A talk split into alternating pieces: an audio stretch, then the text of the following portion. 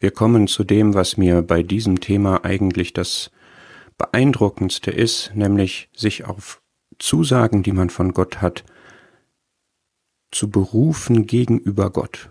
Das heißt, im Gebet zu Gott zu kommen und zu sagen, ich habe deine Zusage, dass du mich nicht verlassen wirst, dass du dem Demütigen Gnade geben wirst, dass du jedem das Nötige geben wirst, wenn er nach Gottes Reich trachtet, dass du Sünden, die bekennt, bekannt werden, vergeben wirst, dass du Barmherzigkeit geben wirst dem, der Sünden bekennt und sie lässt,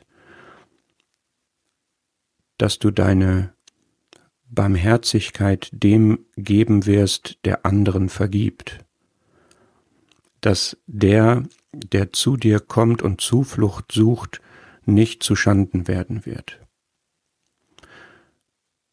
So etwas vor Gott auszusprechen zeigt Glauben. Es zeigt, dass man Gott ehrt, weil man darauf vertraut und sich darauf stützt, was dieser treue Gott zugesagt hat, dass man ein Bild von Gott hat, dass er verlässlich ist, dass er treu ist. Und vielleicht empfindest du das als gewagt oder als unehrerbietig oder als kühn. Aber Kühnheit ist auch eine geistliche Eigenschaft. Freimütigkeit ist etwas, was unser Gebet kennzeichnen soll. Glaube und Vertrauen müssen sich praktisch zeigen, und wenn es Verheißungen und Zusagen gibt, dann bedeutet Glaube und Vertrauen, dass man sich darauf stützt und dass man das auch Gott gegenüber ausspricht.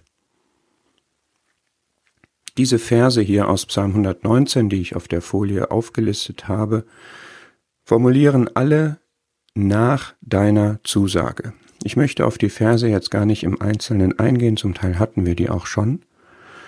Du kannst ihn ja mal nachgehen, was alles dieser Gläubige erwartet von Gott, weil er es zugesagt hat. Das ist auch noch mal ein ganzes Füllhorn von Segen, den er beansprucht, weil Gott ihn zugesagt hat. Ich möchte jetzt nur ein, zwei Beispiele mal geben von Menschen, die das gemacht haben, von denen die Bibel berichtet, die Gott so an seine Zusage erinnert haben.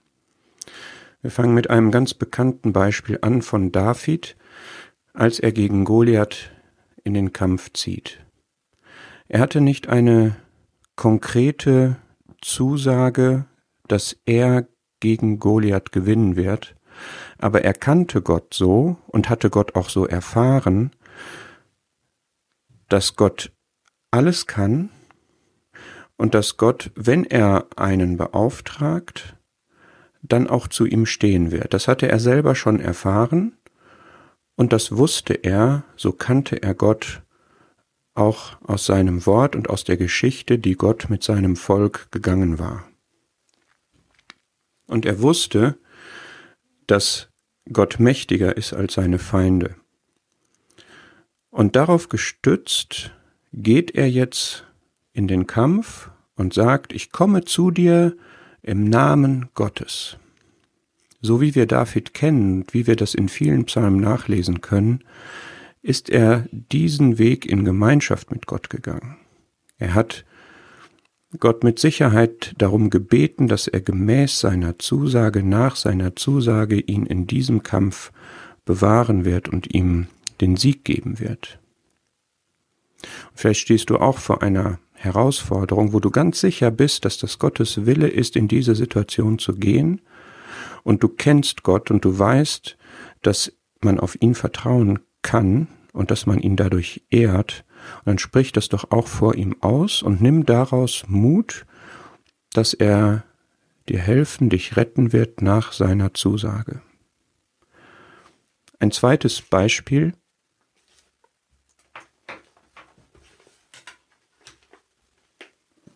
2. Chroniker 20, da betet Josaphat, als er in einer, in einem Angriff steht, wo Feinde an ihn herankommen und er dem ausgeliefert zu sein scheint, da wendet er sich an Gott und sagt, du bist doch Gott, der unveränderliche Gott, der treu zu seinen Zusagen steht in Vers 6. In deiner Hand ist Kraft und Macht. Und dann beruft er sich darauf, dass als der Tempel gebaut worden war, damals unter Salomo, dass Gott dazu gesagt hatte, dass wenn sein Volk zu ihm kommt in den Tempel und zu ihm ruft in der Not, dass er dann hören und retten wird. Das steht so in 2. Chroniker 20, Vers 9. Und das macht Josaphat jetzt. Er weiß aus der Geschichte und aus Gottes Wort, dass das so ist, dass Gott diese Zusage gegeben hat. Und er beruft sich darauf und kommt ausdrücklich auch unter Berufung auf Gottes Zusage vor Gott im Gebet und er erlebt die Rettung Gottes. Er macht das nicht aus der Überzeugtheit von seiner eigenen Macht und Kraft im Kampf, sondern im Gegenteil, er sagt, bei uns ist keine Kraft, vor dieser großen Menge. Wir wissen nicht, was wir tun sollen, sondern auf dich sind unsere Augen gerichtet. Sich auf Gottes Zusagen zu berufen, ist also nicht etwas, was egoistisch ist, es ist auch nicht etwas, was übermütig ist, sondern es ist etwas, was demütig ist. Etwas, was die eigene Schwachheit anerkennt und auf Gottes Kraft zählt. Und das ist das, was auch Paulus erlebt hat, dass Gott ihm sagt, meine Kraft wird da vollbracht, wo du schwach bist. Das ist die gute, demütige Haltung, wenn man sich auf Gottes Zusagen beruft. Und das gibt Kraft.